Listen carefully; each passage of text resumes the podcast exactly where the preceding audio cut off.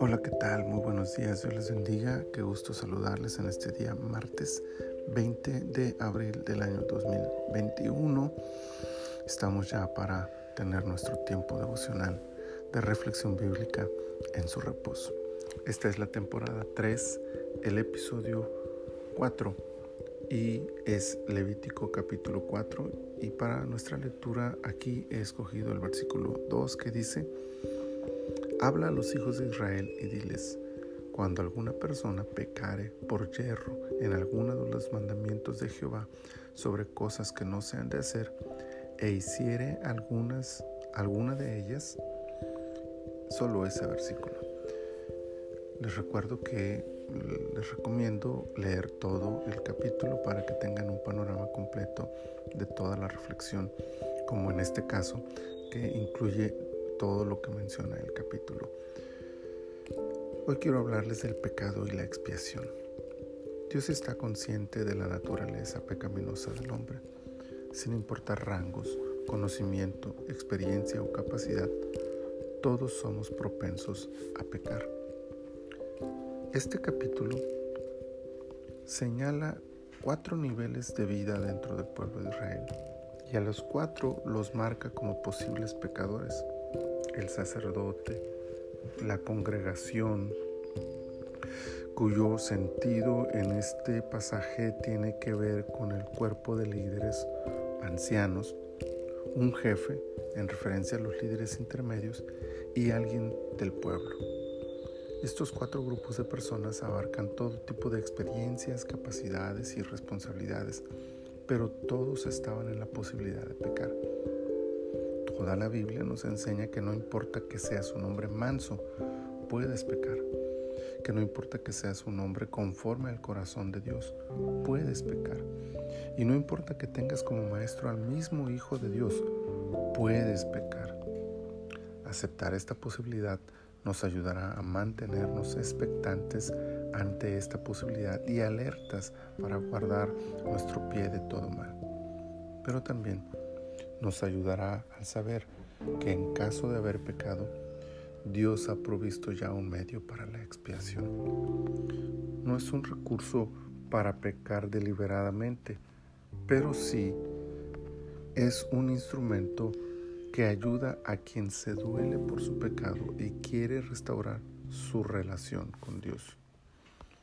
La expiación de pecado y todo su rito que es descrita en este capítulo nos muestra el tipo de sacrificio necesario en cada caso y el proceso que debía seguirse según la persona que hubiera pecado. Más allá de esas diferencias que están ahí y que revelan el nivel de responsabilidad de quien peca, porque no es igual la expiación para el pecado del sacerdote que para alguien del pueblo. Lo maravilloso de esta nota es saber que Dios ha provisto un medio para la expiación sin importar niveles y pecados. No importa si tienes muchos años de cristiano, si eres ministro, líder o alguien nuevo de la congregación, si sabes mucho poco, si Dios te usa mucho o casi nada, puedes pecar y debes estar consciente de eso para tratar de evitarlo al máximo. Pero una vez que has pecado, un corazón arrepentido sinceramente puede mirar hacia la expiación perfecta de Cristo en la cruz para suplicar el perdón divino, pues es la gracia del cielo la que nos ha dado este medio para nuestra reconciliación con Él. Con esta confianza, vivamos este día esforzándonos para agradarle en todo lo que hacemos, pero si hemos pecado, Arrepintámonos y pidamos perdón. Con certeza su gracia nos abrazará, pues abogado tenemos para con el Padre. Señor, muchas gracias por tu palabra.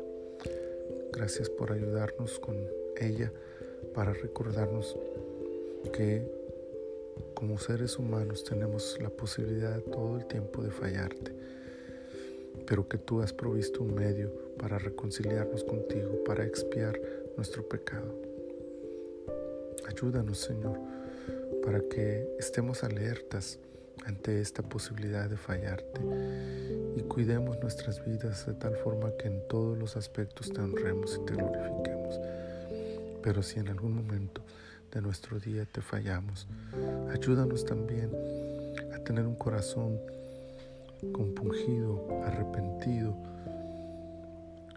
y que vuelva a ti, Señor, de manera sincera y con dolor en el corazón, reconociendo nuestra falla y pidiéndote perdón.